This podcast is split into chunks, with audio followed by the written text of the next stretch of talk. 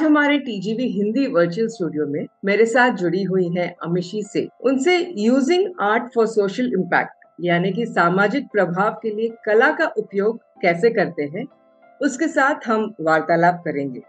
पर उसके पहले हमारे अमिशी को थोड़ा सा व्यायाम कराते हैं जैसे कि दिमाग का व्यायाम कराते हैं। उनको मैं एक शब्द दूँगी और उसके बारे में जो भी उनके दिमाग में इमीडिएटली आता है वो आपको साझा करना है सो अभी ready Amishi oh yes oh yes आप हिंदी या इंग्लिश दोनों में इसके बारे में बोल सकते हैं पर आगे चल के सिर्फ़ हिंदी में हो सके तो बात करेंगे। तो आपका फ़र्स्ट पहला अक्षर है ड्रीम या सपना। सच। सच वाह। स्माइल मुस्कुराना। हमेशा। हमेशा और सबके साथ। होप ज़रूरी है। ज़रूरी है। Correct hmm. दूसरा नेक्स्ट वर्ड भी बहुत ज़रूरी है ऐसा मुझे लग रहा है। मनी बिल्कुल ज़रूरी है। मनी के साथ लेकिन विजडम बहुत ज़रूरी है। वेरी गुड जो कि आपको माउंटेन्स uh, पसंद है इसलिए मैं माउंटेन के बारे में कुछ सुनना चाहती हूँ। ओ वाओ तो एक शब्द तो मैंने बोल दिया। ओ वाओ आई थिंक मेरे लिए माउंटेन्स है connection connection to nature connection to your तो माउंटेन मतलब कनेक्शन फ़ूड खाना। ओह स्वादिष्ट। और लाइफ का एक बहुत ही बेसिक प्लेजर है जिसके बिना लाइफ बहुत रसीन हो, हो सकती है। तो it's it's a very simple and basic pleasure of life podcast inspiring happiness खुशी। खुशी चॉइस और फाइनली और फाइनली हम सबके recent life partner phone life partner मुझे लगता है बॉडी का एक्सटेंशन हो गया है। Not as necessary as we think it is मेरा ये पूरा विश्वास हो गया। आजकल मैं सोशल मीडिया के ऊपर एक स्क्रिप्ट लिख रही हूँ जो रिसर्च पे मुझे भयानक चीज़ें सब समझ में आ रही हैं। So I think it's not हमने हाइप करके रखा है उसको। हाँ। नोटेड अपना नेक्स्ट स्पॉट इंटरव्यू शायद वही टॉपिक पे होगा। तो सभी श्रोताओं के लिए द गाइडिंग वॉइस हिंदी में सबका स्वागत है। टीजीवी हिंदी, आपके बेहतर भविष्य के लिए। मैं हूँ सुचरिता करी, आप मुझे सुचा भी कह सकते हैं। टीजीवी हिंदी की सह मेजबान। द गाइडिंग वॉइस हिंदी के माध्यम से हम इस दुनिया को कुछ तो बेहतर बनाना चाहते हैं। वैसे तो मैं एक व्यवसायी हूँ ऑन्टरप्रनर हूँ, पर टीजीवी हिंदी से जुड़ी हूँ क्योंकि मुझे ये उम्मीद है और ये मेरी प्रयत्न है कि किस हम लोग जिस लोगों से बात करते हैं, उससे हम सब कुछ ना कुछ ज़रूर सीखते हैं। हम महत्वपूर्ण बातें करते हैं, जिससे कि आपके जीवन या करियर को कुछ तो हम बेहतर बना सके। अमिशी टीजीवी में आपका बहुत बहुत स्वागत है। हमारे इस सफ़र में जुड़ने के लिए धन्यवाद। धन्यवाद धन्यवाद। और ये कोशिश बहुत ज़रूरी है। जब हमने मोबाइल को अपने फ़ोन का अंग बना ही लिया है तो बेहतर है कि हम उसका प्रयोग कुछ ना कुछ प्रेरणादायक चीज़ के लिए करें ऐसे विचारों के लिए करें जो हमें हमारे जीवन को और इस संसार को खूबसूरत बनाता हो। तो congratulation to you to T G V for this attempt and I hope I can make some contribution to that today sure so शुरुआत करने के पहले मैं अमिशी सेठ के बारे में कुछ शब्द में कहना चाहूँगी। अमिशी एक नाटककार और लेखिका है जिनके तीन पुस्तकें पेंगुइन और लैंडमार्क द्वारा ऑलरेडी प्रकाशित हो चुके हैं। तो मैं एक बडिंग ऑथर और सक्सेसफुल ऑथर के साथ बात कर रही हूँ। आप में से कई लोगों ने उनके बुक्स के बारे में सुना होगा या देखा होगा। और हाल ही में वो किशोरों और युवाओं के लिए एक पुस्तक लिख रही है जिसका नाम है धर्म। इसके अलावा अमीशी स्टार टेलीविज़न नेटवर्क को बेहतर लेखक लाने के लिए उनके पैनल से जुड़ी हुई है। और ऑल इंडिया रेडियो में उन्होंने एक साक्षात्कार भी दिया हुआ है अलग अलग कैरेक्टर्स बच्चों को कैसे इम्पैक्ट करते हैं उसके बारे में। और बहुत सारा काम करते हैं वो आर्ट और कला म्यूज़िक कला के द्वारा हम सेल्फ अवेयरनेस कैसे ला सके तो इसके लिए वो बहुत सारे कॉलेजेस ऑन्टरप्रोनर्स और कॉरपोरेट्स के साथ काम करते हैं। और बहुत कुछ जानेंगे हम अमिशी के यूनिक काम के बारे में। तो चलिए शुरुआत करते हैं। आपके जीवन का ब्रीफ संक्षिप्त में आप हमारे श्रोताओं को क्या बताना चाहेंगे आमिशी जी? एकदम संक्षिप्त में कहूँ तो I am a blessed soul मैं मैं बिल्कुल ब्लेस्ड हूँ, क्योंकि मैं सुबह उठती हूँ और मैं सारा दिन वही काम करती हूँ जिसको करने में, जिसमें मेरे प्राण बसते हैं और जिसको करने में मुझे बहुत मज़ा आता है. And that is writing and creativity and communication तो वो जो तो आई एम वेरी ब्लेस्ड और अगर कोई कहे कि आपकी क्या उपलब्धि होगी या मैं सिर्फ़ इत, इतना कहूँगी कि मेरे यहाँ होने से मेरे यहाँ होने से इस वरदान की प्राप्ति के लिए कला आपको एक उपहार है ईश्वर का उपहार है जो आपको मिलता है।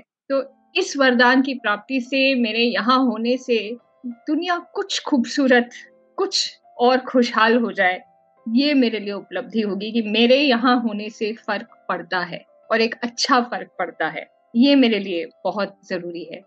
और अगर आपको अपनी जीवन यात्रा के बारे में थोड़ा सा बताऊँ तो बचपन से जब से मुझे याद है मेरा एक ही सपना रहा था कि मैं पुस्तकें लिखूं टू बिकम एन ऑथर तेरह साल की उम्र में मैंने एक बुक लिखना शुरू किया था और मेरा सपना था कि I should be the youngest author in the world और काफ़ी चैप्टर्स लिख भी लिए थे बट दैट्स वो एक टीनेज का जो होता है।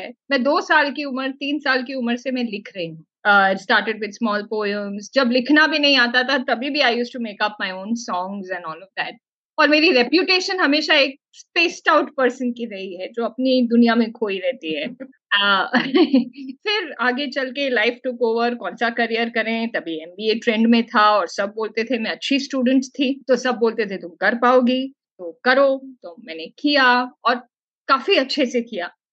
लोग मुझे कहते थे, आप सीईओ बनोगे, मुझे एनालिसिस करना टीम्स हैंडल करना, मुझे बहुत पसंद था। और उसमें एक अपनी एक अलग क्रिएटिविटी होती है मुझे बहुत पसंद। कॉर्पोरेट लाइफ में मैं चार साल थी, चार, साढ़े चार साल। लेकिन मुझे ये एहसास हुआ कि मैं इसके लिए नहीं बनी मैं लिखने के लिए बनी। और मुझे याद है आपको एक एक बहुत सरप्राइजिंग चीज़ बताती हूँ विच मुझे आज तक कभी समझ में नहीं आई लेकिन uh, बहुत इंटरेस्टिंग है। काफ़ी साल बाद मैंने अपना अब फिर मैंने अपना फ़ील्ड चेंज किया क्रिएटिव में मैं चली गई। मेरे दोस्त प्रमोशंस ले रहे थे करियर में आगे बढ़ रहे थे और मैं ज़ीरो पे थी। क्योंकि ना मेरी फैमिली में किसी को लिखना कोई इस फ़ील्ड में था, मुझे कुछ नहीं पता था मुझे क्या करना है। बट हुआ, बहुत अच्छे से हुआ। आज भी अगर कोई मुझे पूछे कि ये कैसे हुआ तो मेरे पास जवाब नहीं मेरे पास कोई जवाब नहीं है इस चीज़ का। लेकिन इंटरेस्टिंग चीज़ ये है तो जब मैंने अपनी फ़ील्ड चेंज की तो मैं एक बार एक स्कूल फ्रेंड से मिली, जिसको मैं पंद्रह बीस साल बाद मिल रही थी। या एक कॉलेज फ्रेंड से भी मिली जिसको मैं पाँच छह साल बाद मिल रही थी एमबीए फ्रेंड से। तो दोनों को जब मैंने अलग अलग टाइम पे जब मैंने कहा नहीं मैंने अपनी फ़ील्ड चेंज कर दी है। तो दोनों ने मुझे एक ही चीज़ कही हमें पता था तुम ऐसी ही किसी फ़ील्ड में जाओ। मुझे आज तक नहीं पता ये ऐसा क्यों कहा क्या था मुझे खुद नहीं पता था but yeah that's life and that's being in the right place that's all तो आपके इस सफ़र में इंटरेस्टिंग सफ़र में, बहुत दिलचस्प आपका सफ़र रहा है, पहले कॉरपोरेट लाइफ और फिर अभी आर्ट और कला। तो इसमें आप कौन से तीन चीज़ों को आप सबसे ज़्यादा एक्नोलेज कर, करेंगे कि इसके वजह से मैं यहाँ पर पहुँची? अगर तीन चीज़ें चुननी हो तो सबसे पहली चीज़ मैं ये कहूँगी कि बचपन से ही हमेशा से ही। मैंने कभी भी प्राकृतिक रूप से it's not that I decided to do that but मेरा एक लॉजिक ही ऐसा है। मैंने कभी किसी चीज़ को मुश्किल या आसान इन दो क्लासिफिकेशन में कभी नहीं बांटा। कुछ चीज़ें हैं जिसको सीखने के लिए मास्टर करने के लिए थोड़ा ज़्यादा समय लगता है। कुछ चीज़ें हैं जिसको मास्टर करने आप आसानी से कर लेते हो, जल्दी कर लेते हो। मैंने हमेशा यही किया है। तो और यही मैंने अपने करियर और अपनी राइटिंग के साथ भी किया है। तो जैसे मुझे एक बार एक नाटक लिखने को कहा गया थीम था क्लोथ्स दैट्स ऑल कुछ आई थिंक तीन सौ, साढ़े तीन सौ बच्चे थे, जिनके साथ एक स्टोरी करनी थी। ब्रीफ था क्लोथ्स और कुछ नहीं। मुझे, या फिर एक बार था बिग बैंग थियोरी जो आज तक साइंटिस्ट भी नहीं समझ पाए हैं, क्या है? बट उसके ऊपर एक कहानी बनाना ढाई घंटे का एक नॉन स्टॉप शो करना जिसमें लोग लगातार एंटरटेन्ड भी रहें विदाउट एन इंटरवल तो मुझे मेरे काफ़ी वेल विशर्स ने बोला तुम पागल हो? इन थीम्स पे हाँ बोलता है क्या कोई? पर मुझे था मुझे नहीं पता मैं क्या लिखूँगी कैसे लिखूँगी कुछ ना कुछ हो जाएगा। And they have been some of my most successful show मतलब जिनकी चर्चा आज भी होती है। तो दैट्स नंबर वन मैंने कभी किसी को आसान या मुश्किल में नहीं बांटा। आई थिंक एक दूसरी चीज़ जो मैंने uh, हमेशा की है is that I don't take my art for granted कोई असाइनमेंट जितना छोटा हो या बड़ा हो मुझे कोई फ़र्क नहीं पड़ता। मेरा फिलोसफी ये है कि अगर कोई क्लाइंट समझिए किसी काम के लिए मुझे दस हज़ार दे रहा है जस्ट से उसको मेरे काम से दस लाख तक का फ़ायदा होना चाहिए। वो वैल्यू होनी चाहिए। द थिंग इज़ के ये मुझे एक ईश्वर का उपहार है। और अगर मुझे उस उपहार का सम्मान मैं करती हूँ तो how can I take it for granted so I think that's the second thing which is which has got me where I am and एक तीसरी चीज़ जो जुड़ी हुई है मेरे लिए सेल्फ डिस्कवरी बहुत इंपॉर्टेंट है। तो जैसे मुझे एक बार पेंगुइन ने लिखा before they published my books के they wanted me to contribute एक बुक थी उनकी आ रही थी funny stories for seven year olds उस पॉइंट तक मुझे लगता था ह्यूमर लिखना बहुत मुश्किल है। ह्यूमर और I did not consider myself as humorous person मैं लाइवली हूँ चेयरफुल हूँ ह्यूमरस नहीं हूँ शायद। तो जब मुझे ये इनविटेशन आया क्योंकि मुझे खुद का ह्यूमर डिस्कवर करना था मैंने ये असाइनमेंट लिया। और ऐसी कृपा हुई कि वो सारे ऑथर्स की जो स्टोरीज भेजी गई थी उसमें से मेरी स्टोरी कवर पेज पे आई। Okay. फिर मैंने उनको लिखा कि इन्हीं कैरेक्टर्स को लेके अगर आपको वाकई स्टोरी बहुत पसंद आई है तो इन्हीं को दो नॉवेल्स में कन्वर्ट करते हैं। मैंने एक नॉवल की बात की थी उन्होंने मुझे दो नॉवेल्स के लिए साइन किया। तो मेरी पहली जो बुक्स थी आ, वो द गोफीज एंड ये ये दो बुक्स मेरी जो थी ये ऐसे ही हुई। सो द आइडिया इज़ तो मैंने कभी भी सेल्फ डिस्कवरी से खुद को रोका नहीं कि ये कर सक देखती हूँ ये कर सकती हूँ कि नहीं ये कैसे करूँगी you know that I think that is the third factor we call it the पीड़ा of not stopping with anything जो खूबसूरती से ये शब्द बयान करता है ना इस चीज़ को दैट इज़ देयर तो कीड़ा होना बहुत ज़रूरी है। आई नो नहीं तो हम लोग स्टैग्नेट हो जाएँगे एक ही जगह पे रुक जाएँगे कि बस यही मेरी काबिलियत है मैं इसके आगे नहीं बढ़ सकती। तो सेल्फ डिस्कवरी एक्सेलेंट बहुत अच्छे। अगला मेरा ये सवाल है कि हम लोग कला या आर्ट को काफ़ी मात्रा में अगर आम जनता देखेंगे तो उसको एंटरटेनमेंट या मनोरंजन के नज़रिया से ही देखते हैं हम लोग। तो इस नज़रिया को आप अपने काम से कैसे बदल रहे हो? कला, आर्ट म्यूज़िक इन सबको आप एक एंटरटेनमेंट से लेकर एक लर्निंग एजुकेशन तक कैसे ले जा रहे हो? आप कैसे बदल रहे हो दुनिया को इससे? मेरा एक क्लियर मानना ये है क्लियर मतलब है कि देखिए एंटरटेनमेंट बहुत ज़रूरी है ओके मनोरंजन किसे नहीं चाहिए और वो जीवन का एक बहुत खूबसूरत सुंदर रस है टू बी एंटरटेन लेकिन एंटरटेनमेंट गोल नहीं है कला का। एंटरटेनमेंट मीडियम है कला का। क्योंकि अगर आप एंटरटेनिंग नहीं है तो आप कला तो है ही नहीं ना। हम्म। वो कला तो है ही नहीं। कला का मतलब ही ये है कि आप एंटरटेनिंग हो। लेकिन entertainment is a medium to transformation entertainment बदलाव का नज़रिया ज़रिया है। और मैं तो कहती हूँ, जो कलाकार है ना, उसके हाथ में ईश्वर ने एक ब्रह्मास्त्र देकर रखा है। जिस सटीकता से कला इंटेलेक्चुअली इमोशनली स्पिरिचुअली एक ऑडियंस के साथ जुड़ सकता है, वो और कोई ह्यूमन एंडेवर नहीं कर सकता, जो कला कर सकता है। एंड uh, आपको एक हमारी सांस्कृतिक बात बताती हूँ।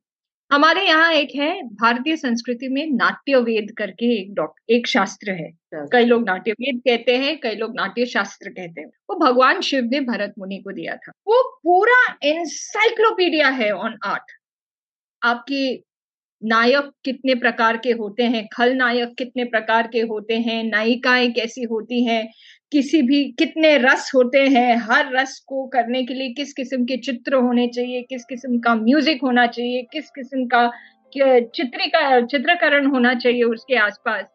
वो सब है। पर नाट्य वेद की एक सबसे ब्यूटीफुल चीज़ जो मुझे ये लगती है, कहा गया है कि स्टेज की हाइट ऑडियंस की हाइट से ऊपर होनी चाहिए। बहुत लोग कहते हैं वो विजिबिलिटी के लिए विजिबिलिटी के लिए नहीं है वो। वो तो एम्पी थिएटर में भी हो सकता है ना जब हम्म। आप नीचे हो और ऑडियंस ऊपर बैठी हो। स्टेज की हाइट क्यों ज़्यादा होनी चाहिए? क्योंकि एक कलाकार का धर्म है कि जब वो स्टेज पे आए वो ऑडियंस के ऑलरेडी ऊपर हो लेवल और वो अपने साथ साथ ऑडियंस को भी उस लेवल तक ले आए। वाह बहुत खूब दैट इज़ कला that is transformation and I am I am बहुत निराशा होती है। निराशा शायद एक गलत शब्द है। कई बार गुस्सा भी आता है कि आजकल क्योंकि हमने एंटरटेनमेंट को मनोरंजन बना दिया है, हम सिर्फ़ बेस इमोशंस को ही हाईलाइट करते जा रहे हैं। चार बॉटल वोडका को हम सेलिब्रेट करते हैं। नीडलेस सेंशुअलिटी को दिखाते हैं।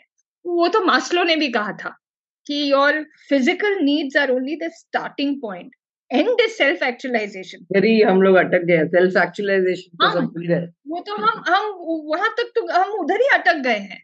और वो and that I try to तो इसलिए ये मेरा मंत्र है कंपनी है अ स्टोरी टू टेल उसका भी टैगलाइन यही मैंने रखा है क्रिएट एंटरटेन इंस्पायर मेरी यही कोशिश रहती है कि जब मेरे घर मेरा कोई नाटक या मेरी कोई कहानी कोई पढ़े तो वो audience has to leave that auditorium और leave that book feeling either happier than they were before more inspired than they were before more enriched than they were before एक छोटा सा एनेक्डोट है इधर कि जब भी हम किसी बच्चे को ऐसे उंगली दिखा के बोलते हैं कि उधर देखो पक्षी है तो बहुत बार हम लोग देखते हैं कि बच्चा उंगली को देखता है और पक्षी को नहीं देखता है।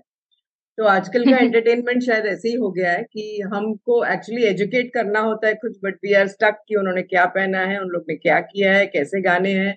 बट वो जो अगर बाई चांस कुछ एजुकेट भी करना चाहता है तो उसको हम देखते ही नहीं है। हम लोग वो बच्चे के जैसे उंगली पे ही अटक जाते हैं कि आगे बढ़ते ही नहीं है उससे। तो आगे बढ़ते भी नहीं है और बढ़ाने वाली हाँ। कहानियाँ भी बहुत कम है। कम हो गई। मैं आपको मैं आपको एक उदाहरण देती हूँ। एक फ़िल्म आई थी थ्री इडियट्स उसमें भी बहुत मस्ती थी बहुत थी बट जो एक मैसेज था उस फ़िल्म का वो आज तक लोगों को प्रेरणा देता है। ऑल इज़ वेल जो अपनी अपनी क्षमता के हिसाब से अपनी काबिलियत को आगे बढ़ाओ that was a beautiful way to do it तो आई uh, थिंक वो अब जिस दिन कलाकार समझ जाएगा कि एक कलाकार होना ये बहुत बड़ी रिस्पॉन्सिबिलिटी की बात है क्योंकि समाज को जैसे एक कलाकार इन्फ्लुएंस कर सकता है और कोई नहीं कर सकता। तो आप अपने आ, काम के बारे में थोड़ा सा हमको बता सकते हैं कि आप ये कैसे हासिल करते हैं स्पेशली तो, जब कॉलेजेस जाते हो तो how do you and any examples आपके ड्रामास आपने जो लिखे हैं? श्योर श्योर तो um, मेरा एक पहला full fledged independently directed play लिखे तो मैंने बहुत है। इंडिपेंडेंटली डायरेक्टेड भी था वो। It was called come fall in love and उसमें it was an any time any where manual for happiness ठीक है? सो अगर मैं वो मैन्यूअल uh, बताऊँ तो fall in fall in love with nature fall in love with yourself fall in love with the world ऐसे करके पाँच चरण थे for complete happiness in life तो उस उस वो बच्चे छोटे थे but that kid was about fourth standard में था तभी। और उसने उस प्ले uh, में एक मॉन्क की भूमिका निभाई थी। तो एक साधारण हम आपके और हमारे घर की कहानी थी जो लोगों को बहुत पसंद आई because it related to our life here and now ये कोई हिमालय का ज्ञान नहीं था। ये आज आप किस परिस्थिति में आप कैसे कर सकते हैं वो था। तो कोविड आया। This child came to the tenth standard and I think tenth भी पास कर दिया था जब कोविड आया। मुझे इंस्टाग्राम पे एक दिन उसका मैसेज आया। Said ma'am now I realise what you had taught us back then तो फिर एक और मेरा प्ले था ऑन क्लोथ्स जो था। अब क्लोथ्स के बारे में कोई कैसे लिख सकता है? ये सबके विडम्बना थी। तो आई प्रेजेंटेड फ़ैशन ओके, कि अगर दुनिया को बदलना है तो अपना सेंस ऑफ़ फ़ैशन बदलो। तो प्ले में भी था एंड ऑडियंस को भी था what nonsense I mean fashion और दुनिया बदलने का क्या ये है? देन अलग सीन से जैसे बताया कि एक सिंपल एग्ज़ाम्पल देती हूँ। This play was full of so many such example हम पार्टी में जाते हैं, बच्चों को महँगे महँगे कपड़े पहनाते हैं, ठीक है? फिर वो खेलने लगते तो बोलते हैं बैठो, खेलो मत। कपड़े खराब हो जाएँगे। फिर वो बोलते हम करें क्या? तो मोबाइल मांगते हैं। नहीं मोबाइल से नहीं खेलना। तो बेचारा करेगा क्या? यही अगर हमारा अच्छा फिर बातचीत कैसी होती? उसने ये पहना है उसका ये नेकलेस है उसका ये मैचिंग है।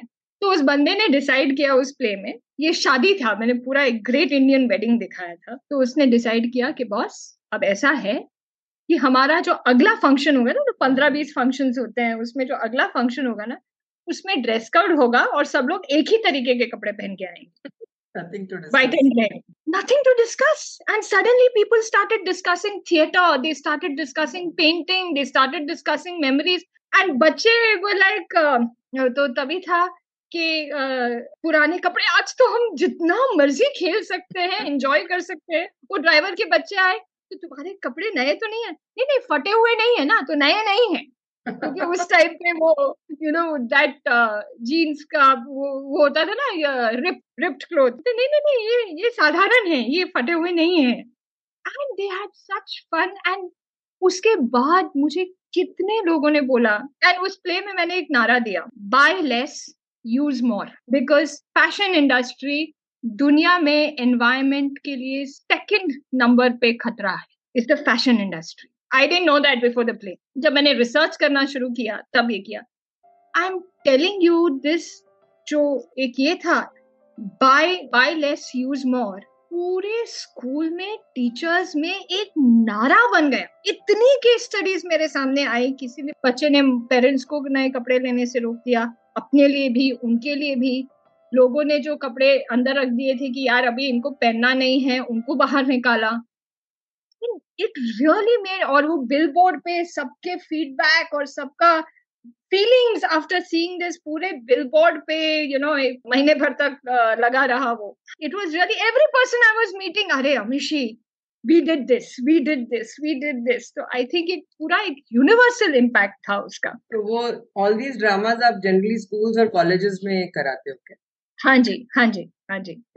जनरली स्कूल्स एंड कॉलेजेस में which I direct and I think बच्चों को ये सब समझना बहुत ज़रूरी लाइक like, uh, आपको एक प्ले का एक लास्ट डायलॉग सुनाती हूँ। So it was about having strings the theme was creativity अब क्रिएटिविटी के ऊपर कैसे लिखा जाता है मुझे भी नहीं पता बट ईश्वर की कृपा है। द लास्ट डायलॉग सेज तो एक कैरेक्टर की स्ट्रिंग्स नहीं जा रही है वो टूट नहीं रही है। उसकी वजह से दूसरों की टूट रही है उसकी अपनी नहीं टूट रही तो एक line I just say that it says I was always a puppet of my selfishness.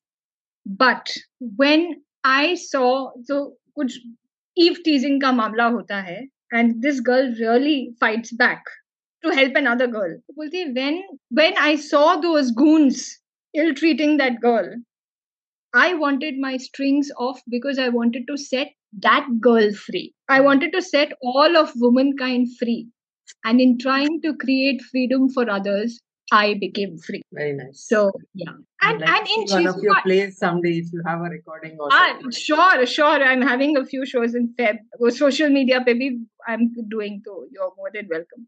And आपको एक एक last चीज इस बारे में ये बोलूंगी that such characters make a lifelong difference to the child. एक तो मैंने आपको example दिया एक स्टूडेंट था one of those problem students in the her her every teacher is throwing him out of the class and you know कोई discipline नहीं है कुछ नहीं है he came to me and he said i want to do something नहीं मुझे dance नहीं करना आप मुझे टेबल बना दो लेकिन मुझे स्टेज पे आना है मैंने उसको टेबल बनाया एक चल ठीक है this is play this part for a sequence you won't believe उसके बाद वो चेंज हुआ I Listening saw to a this. Marked difference listening to those things and also uh, just that responsibility drama is about responsibility कि मुझे अपना part सही play करना है नहीं तो पूरा प्ले सफ़र करेगा। वेरी इंटरेस्टिंग तो अमिशी Okay. अभी आपके बारे में और थोड़ा जानते हैं एज अ राइटर अभी तक हमने ड्रामा में आप कैसे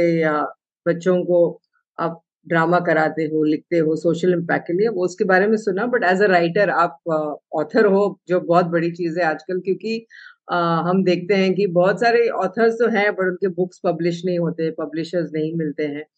तो ऑथर होने का एक हाई फील कैसा है? और आपके किताब पढ़ के आपको लोगों से क्या प्रतिक्रिया मिली है? उसके बारे में कुछ आप बताना चाहेंगे? और आपके आने वाले बुक धर्म के ऊपर भी। बहुत इंटरेस्टिंग टर्म है धर्म। ओ माय गॉड आपने बहुत सारे सवाल एक साथ पूछ लिए हैं सो स्टेप बाय स्टेप जवाब देती हूँ।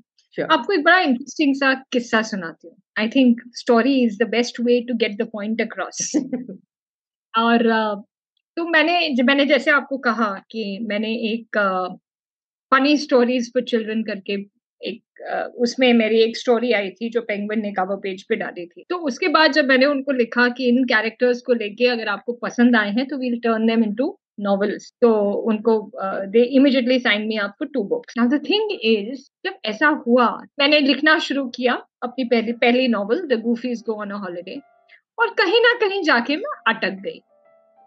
तो एक साल तक अटकी रही। कैसे करूँ क्या करूँ एंड ऑल एंड उनके मेरे को रिमाइंडर्स आ रहे थे कि आप लिखो बट उनको पता है ऑथर्स के साथ ऐसे होता है सो दे नो उन दिनों किसी स्कूल में एक लिटरेरी वीक चल रहा था ऑथर इंटरेक्शंस चल रहे थे। तो मैंने अपनी ये वाली जो शॉर्ट स्टोरी थी वो पढ़ी बच्चों के आगे। खान टेल यू वो एक्सपीरियंस इतना लाफ्टर था उस क्लास में इतना लाफ्टर था उन बच्चों में हम लाइब्रेरी में बैठ के। Were literally rolling on the ground इतना जेन्यून खुशी थी। आई I मीन mean, जिसको कहते हैं ना अंग्रेज़ी में एक एपिफनी uh, hmm. वो था ये मेरे लिए। That moment I can still kneel on the ground and you know thank God ये उस एहसास के लिए कि इतनी खुशी इस रूम में मेरे लिखे हुए किसी चीज़ की वजह से है। आप बिलीव नहीं करोगे पर जो बुक एक साल से अटकी हुई थी वो अगले दस दिन में मैंने खत्म कर दी। The power of it was so much and I think you see एक राइटिंग uh, की एक बहुत uh, खास बात है। सी हर आर्ट फॉर्म अपने आप में एक वरदान है अपने आप में एक शक्ति है राइट लेकिन आई थिंक राइटिंग अगर आप कंपेयर करो फॉर एग्ज़ाम्पल एक मूवी लेते हैं। ठीक है मूवी में कहानी होगी स्क्रिप्ट होगी डायलॉग्स होगी वो लिख, लिखावट लेखन का वो एस्पेक्ट है। uh, काफ़ी प्रोजेक्ट्स में ये तीन अलग लोग करते हैं। कहानी कोई लिखता है स्क्रिप्ट कोई लिखता है डायलॉग कोई और लिखता है। स्क्रीन स्क्रीन प्ले कोई और लिखता है। मैंने तीनों किया है। बट अगर आप स्क्रिप्ट देखेंगे तो जो म्यूज़िक क्रिएट की जाती है, वो किस बेसिस पे होती है? स्क्रिप्ट के बेसिस पे होती है। कॉस्ट्यूम्स डिज़ाइन करना है, अपने आप में एक क्रिएटिव चीज़ है वो बट वो किस पे बेस्ड होता है? स्क्रिप्ट के ऊपर बेस्ड होता है। बैकग्राउंड्स किसके ऊपर बेस्ड होते हैं? स्क्रिप्ट के ऊपर बेस्ड होते हैं। एक्टर्स का चुनाव किसके ऊपर बेस्ड होता है? स्क्रिप्ट के ऊपर बेस्ड होता है। स्क्रिप्ट एक ऐसी चीज़ है जिसकी कोई रेफरेंस पॉइंट नहीं है। उसकी सिर्फ़ दो रेफरेंस पॉइंट्स है। एक है लाइफ इटसेल्फ और एक है राइटर का लाइफ के बारे में अपना नज़रिया। सो so, जो एक्सपीरियंस और एक बुक में ये मैजिक और भी बढ़ जाता है क्योंकि जब आप एक किताब लिखते हैं म्यूज़िक भी आप ही लिख रहे हैं। एक तरीके वो मूड भी आप ही क्रिएट कर रहे हैं कलर्स भी आप ही दे रहे हैं। So you become you know it's like creating a whole new world and कोई कहता है it's like being God I feel it is the most humbling thing कि आप ये कर पाते हैं। But do you also get sorry to interrupt but ऐसे भी कोई हाँ। बोलते हैं कि, कि आप बहुत अपने फैंटेसी वर्ल्ड में रहते हैं रियलिटी अलग है तो उसको आप एड्रेस करते हो कभी ऐसे सवालों को? मुझे आज तक इन सवालों की ज़रूरत नहीं पड़ी। बिकॉज़ आई थिंक कोई भी राइटर मेरे हिसाब से या कोई भी कलाकार तब तक कलाकार नहीं हो सकता जब तक वो लाइफ में इन्वॉल्व ना हो। By being involve in life में ये नहीं कह रही हूँ कि uh, आपका कोई इंटरेस्ट हो फ़ैशन में या आप मटीरियलिस्टिक हो मैं वो नहीं बोल रही हूँ। पर अपने आसपास के रिश्ते, अपने अपने अंदर क्या हो रहा है, अपने बाहर क्या हो रहा है, उसका इम्पैक्ट आपके भीतर क्या हो रहा है? वो जो चर्निंग है, उस चर्निंग के बिना आप कलाकार नहीं बन सकते, आप राइटर तो बिल्कुल नहीं बन सकते। आई एग्री टोटली बिकॉज़ मैंने ये भी देखा है कि जो कला में होते हैं एज अ सोल उन लोग काफ़ी इवॉल्व होते हैं। उन लोग शायद पिछले जन्मों में बहुत सारा चर्निंग होके ये स्टेज पे पहुँचे हैं तो अभी उन लोग जो है they are concentrating on art and impacting the world through art so I kind of मैं आपको एक एग्जांपल देती हूँ। एंड एंड ये प्रक्रिया इज़ वेरी नेचुरल आपको ये प्रक्रिया करनी नहीं पड़ती। इट्स वेरी नेचुरल सो मैं एक मूवी लिख रही थी। I was doing it for for a big animation studio एक मूवी लिख रही थी the director of, of the company was very uh, was very understanding of this whole scenario of writing and he said you take time off and you just write okay and i took time off now एक character मैंने तीस तीस घंटे लिखा है without a break and those have been the most fulfilling parts of my life. मतलब wow तो कहते ना स्टोरी अपने आप को स्वयं लिखती है। तो मुझे मैंने जब लिखना शुरू किया था एक कैरेक्टर के बारे में मेरी धारणा कुछ और थी कि ये कैरेक्टर ऐसा होगा। पर लिखते लिखते कब वो कैरेक्टर चेंज हुआ और कुछ अलग ही बन गया और बहुत और भी ज़्यादा खूबसूरत बन गया वो आज तक मैं भी नहीं बता सकती। लाइक गणपति जी सात दिन बैठ के पूरा महाभारत लिखे विदाउट गेटिंग हाँ. आप तीस तीस घंटे बैठ के अपना स्टोरी को अरे it's just amazing it was just amazing मतलब वो जो ये I look at it as meditation when you hmm. get completely involved and absorbed in a story मुझे लगता है कुछ कहानियाँ मेरा एक बहुत ये मानना है कि इस संसार में सिर्फ़ और सिर्फ़ एक क्रिएटर है और वो क्रिएटर ईश्वर है। जब आप मेहनत करते हो, जब आप रिसर्च करते हो, जब आप सही इंटेंशन डालते हो क्रिएट एंटरटेन इंस्पायर तो वो इंटेंशन डालना, वो मेहनत करना, वो रिसर्च करना इज़ जस्ट कि आप दरवाज़ा, आप अपनी विंडो खोल रहे हो ताकि सनलाइट अंदर आ सके। आप सनलाइट क्रिएट नहीं कर सकते। तो एक बीइंग द फ्लूट आप बांसुरी बनते हो बिल्कुल बिल्कुल एंड म्यूज़िक उनकी है। सो सो एक्चुअली मैं आपका सवाल भी भूल गई बात करते करते। No problem and you just आपके तीन बुक्स जो आपने लिखे हैं उसके नाम बता दीजिए and you can show also so that we can remember या क्या बुक्स है। ये आइडिया पेंगुइन का था अबाउट फनी स्टोरीज जिसको मैंने लिखा एंड देन इवॉल्व किया इसको। But I have realized one thing कि और इस ये इम्पैक्ट मैंने देखा है द डेफिनेशन ऑफ़ ह्यूमर बहुत ज़्यादा ऐसे हो जाता है ह्यूमर का मतलब किसी का मज़ाक उड़ाना किसी के ऊपर मज़ाक उड़ाना। हम्म। किसी के ऊपर मज़ाक उड़ाना उसकी कमियों का मज़ाक उड़ाना। ये जो है ये जो बुक्स है ये पूरी तरह से सिचुएशनल ह्यूमर है। You fall in love with the characters आप उनसे प्यार करते हो उनकी गुफीनेस को आप समझते हो और आप उनकी रिस्पेक्ट करते हो। Although you may laugh at their antics but you will respect them also. तो ये healthy point you have got because हमको आजकल ऐसा लगता है कि ह्यूमर मतलब किसी को बॉडी शेम करना किसी के बारे में बात करना अपना ह्यूमर का लेवल वहाँ पर आ गया है।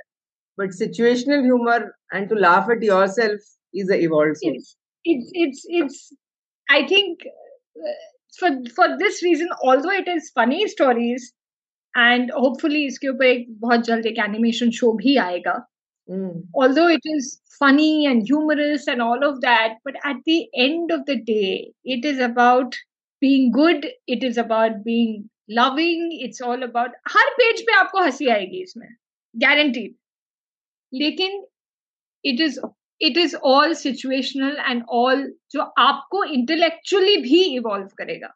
इट्स नॉट जस्ट दैट वो स्टार जो actually this was the first book that I wrote मैं इस बुक की वजह से जहाँ हूँ वहाँ आज इस बुक की वजह से। बिकॉज़ uh, और इसकी प्रेरणा it's called the strawberry farm इसकी प्रेरणा आपको बताती हूँ विच इज़ तो जब हम बड़े हुए तो we had He-Man we had Donald Duck we had very innocent cartoon जो दिखने में बहुत सुंदर भी थे बड़े क्यूट थे बहुत अच्छे थे। पर आजकल के कार्टून देखती हूँ।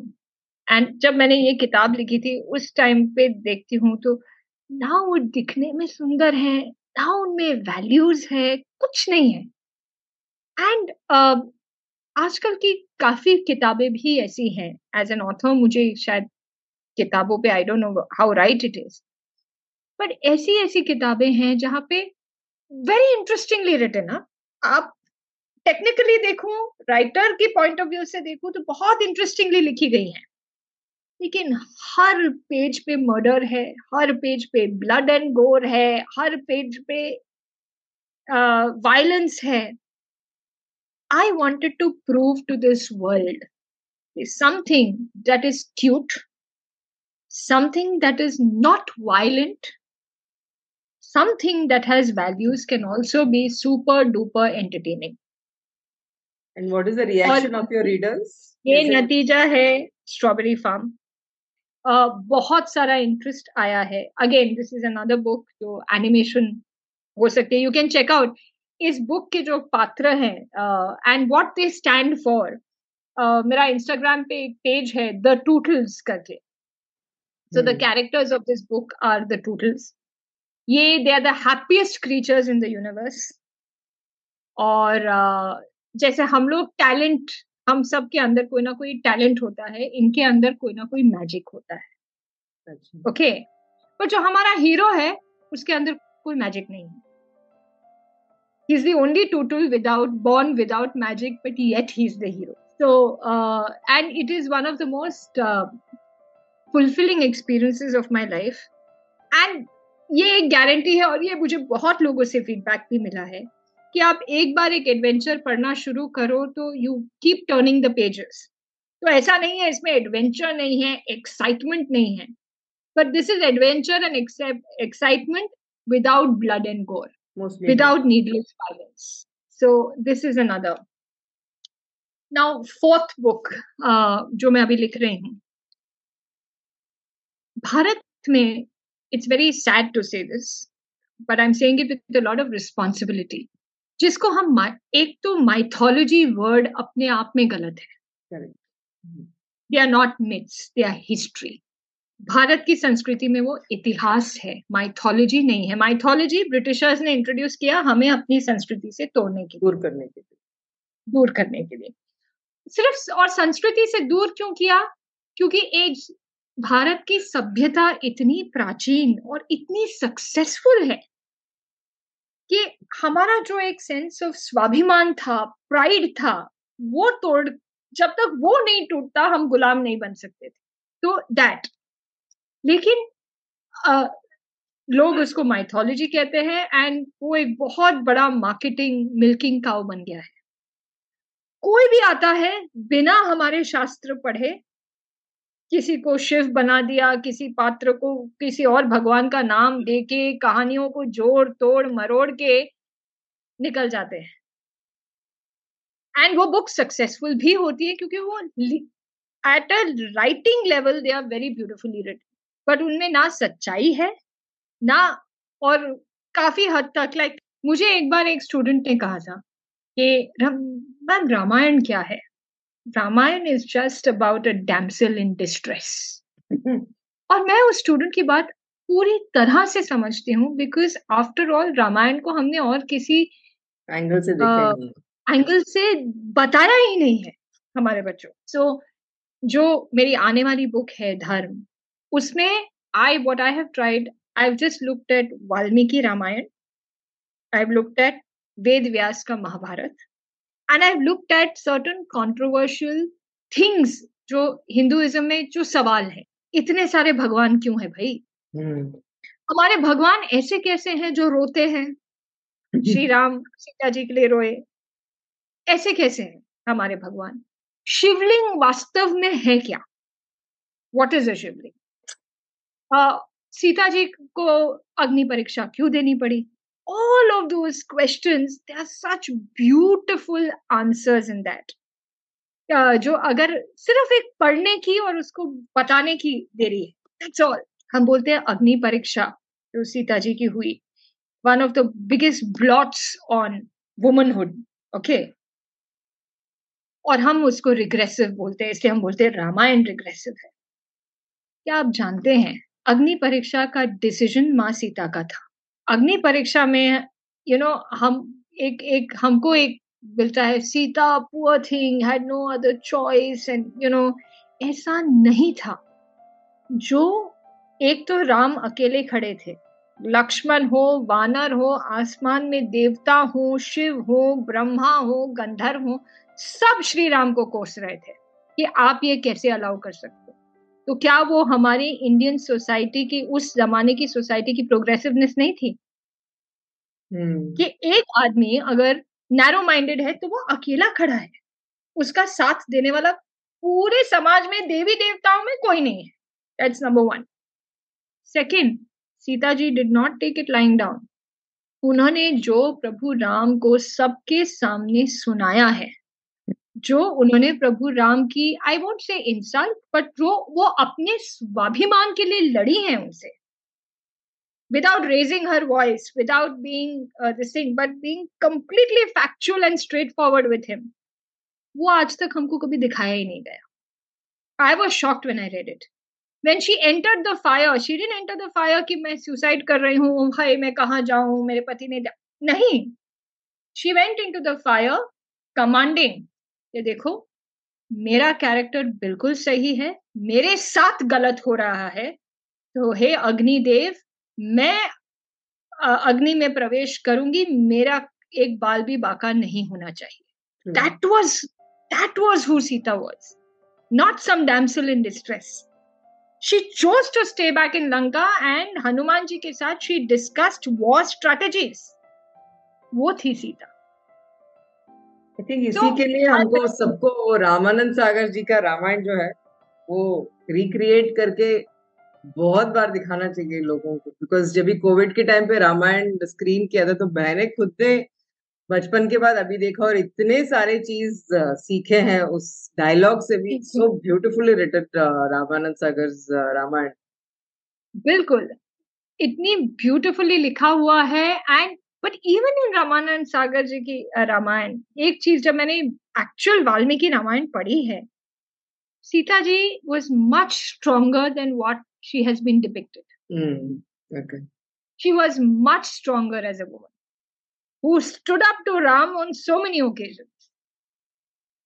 तो यस तो मेरा ये एंडोवर है इस बुक के साथ टू फिनिश के मैं ये नहीं चाहती कि कोई पढ़ के राम भक्त बन जाए या शिव भक्त बन जाए मैं सिर्फ़ ये चाहती हूँ कि हमारी संस्कृति की साइंस और लॉजिक को समझा जाए।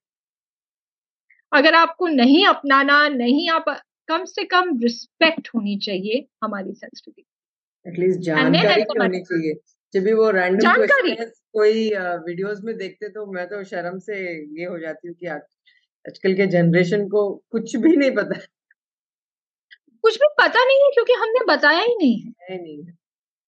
द थिंग इज़ हमने कभी हमारे पेरेंट्स से सवाल नहीं किए हमारे पेरेंट्स ने कभी अपने पेरेंट्स से सवाल नहीं किए जबकि हमारी संस्कृति सिर्फ़ सवाल जवाब है। भगवत गीता सवाल जवाब है। कितने हमारे ग्रंथ are only on questioning word suppose to be one of the greatest virtues in Hinduism जिसको हमने एक वाइस बना के रहा है सवाल मत पूछो। क्यों नहीं पूछो भाई? सवाल नहीं पूछेंगे तो सीखेंगे कैसे? सो धर्म विल एड्रेस ये इन कन्वर्सेशन बहुत ही इंटेंस uh, होते जा रहा है तो उसको अभी थोड़ा सा हम लोग लाइटन uh, करते हैं। अगर uh, आपके ऊपर कोई बिल बोर्ड कभी बनाया जाए तो आप उस पर क्या देखना चाहिए मेरे बारे में बिल बोर्ड हाँ। अगर बनाया जाए मेरे बारे में बनाया जाए she lived with joy and she created joy for for others. खुश रही और खुशहाली फैलाई हाँ, हाँ। खुश रही टैगलाइन ऑफ़ योर लाइफ क्या होगा बिलबोर्ड पे tagline of my life was happy created happiness billboards are not nowadays it's not only about past even now if you are happy birthday if you become a famous person it will be put up anywhere i hope so i hope so तो अगर आपको since आप बहुत सारे cartoon characters के बारे में जानते हो और लिखते भी हो तो अगर आपको कोई कार्टून कैरेक्टर बनना पड़े तो आप क्या बनना चाहोगे allow me to characters one character would be He-Man अच्छा जो मुझे okay. बहुत मुझे बहुत पसंद है। बचपन से बहुत पसंद है। And other very interesting Heidi that girl in the ads mujhe i would love to lead that kind of life and help her friend the way she did. Or a core character, uh, maybe it might sound biased, but Only I would love to be allowed. I would love to be a tootle. Oh, a tootle, the happiest creature in the universe. मुझे Tootles पे जाके रहना अगर अगर हो सके तो मैं रहना चाहूँ ओके और अगर कोई आपकी फेवरेट फ़िल्म रीमेक हो रही है और आपको उसमें हीरोइन बनने का मौका मिले तो वो कौन सी film I think one of the most many recent film जो मुझे अच्छी लगी थी वो mission Mangal I wish I could be a sari clad scientist sending Indian uh, this thing to the moon and Mars and beyond. I would love to do that. Very nice answer and very different uh, way of thinking also. और अगर आपको uh, एक दिन India में rule करने को मिले तो आप क्या नियम बनाओगे भारतीयों के लिए? आई थिंक मैं मैं हमारी सांस्कृतिक स्टडीज़ को कंपलसरी कर दूँ I wish you become that हाँ because not for any other reason या फिर I would change another i'm sorry i'm giving you one more. I would make sanskrit the national language of this country.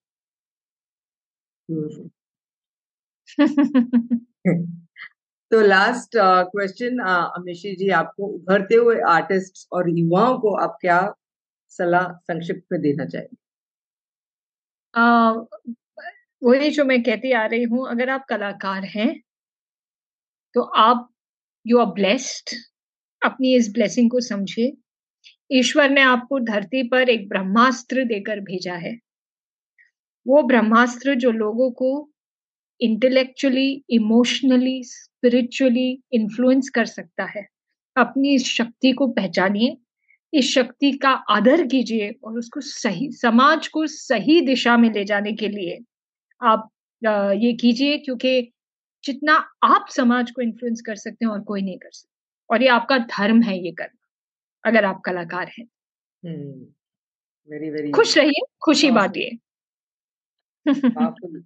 Message और सबसे ज़्यादा अपनी कला को enjoy कीजिए। कला कोई बोझ नहीं है। उसको पूरी तरह से एंजॉय कीजिए और जिए। बहुत ही खूबसूरत बहुत ही हुंदा। Thank you so much Amishi ji धन्यवाद। तो आज हमारे साथ जुड़ने के लिए बहुत बहुत शुक्रिया। और ये था आज का हमारा श्रृंखला अमिशी सेठ के साथ जिन्होंने कला के बारे में बहुत सारा हमारे से वार्तालाप किया और बहुत सारा ज्ञान भी दिया है जो आप सुनना चाहेंगे बार बार इस पॉडकास्ट को ऐसे मैं समझती क्योंकि एक बार के सुनने से सब कुछ नहीं आता तो बार बार आ, मैं खुद ही इसको सुनने वाली हूँ क्योंकि हर लिसनिंग में कुछ नया हम आ, सीख पाएँगे इस पॉडकास्ट से। तो Amishi thank you so much बहुत बहुत धन्यवाद। Thank you for giving me a hearing thank you for this opportunity thank you so much Suja ji आप आप में you are one of the most liveliest people and जो एक values और liveliness का एक समावेश होता है वो आप में कूट कूट के भरा हुआ है। So I am so glad always a pleasure to talk to you thank you thank you so much धन्यवाद। तो दोस्तों आज ये था हमारा श्रृंखला अमिशी के साथ। आप आखिरी भाग से पहले आपसे एक विनती है। अगर आपने अब तक टीजीवी चैनल को सब्सक्राइब नहीं किया तो आप आप ज़रूर कीजिए। TGV the guiding voice English, Telugu और हिंदी में पॉडकास्ट के रूप में मौजूद है। यूट्यूब में आप देख सकते हैं और बाकी सारे पॉडकास्ट चैनल जैसे कि स्पॉटिफाई एप्पल सारे पॉडकास्ट में आप सुन भी सकते हैं। और अगर आपको आज का श्रृंखला पसंद आया तो आप ज़रूर अपने तीन करीबी लोगों के साथ शेयर कीजिए। तो उनको कुछ नया सीखने मिलेगा और हमें नए सब्सक्राइबर्स मिलेंगे तो उसके, कहते हैं विन विन सिचुएशन धन्यवाद। तो अभी हम चलते हैं आज के ट्रिविया सेगमेंट में। ट्रिविया मतलब थोड़ा सा हम सामान्य ज्ञान देते हैं आज के विषय पर।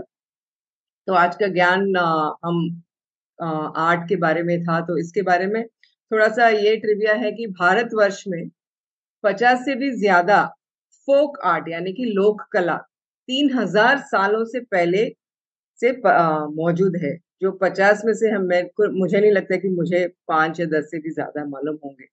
तो हर एक प्रांत का हर एक एरिया का एक फोक आर्ट होता है, जो बहुत ही प्राचीन और बहुत कुछ सिखाते हैं हमको उस फोक आर्ट से। कला को हमेशा सोशल मैसेज देने के लिए इस्तेमाल किया गया था, पर आजकल हम लोग सिर्फ़ उसको मनोरंजन की ओर से देखते हैं। सात तरह के कला होते हैं, जिसमें फ़र्स्ट आता है पेंटिंग चित्रकारी स्कल्पचर यानी कि मूर्तिकार। मूर्तिकारी तो भारत में आप देखोगे कि बहुत प्राचीन मंदिरों में केव्स में बहुत सारा स्कल्पटिंग लोगों ने किया तो वो भी एक बहुत अच्छा कला है।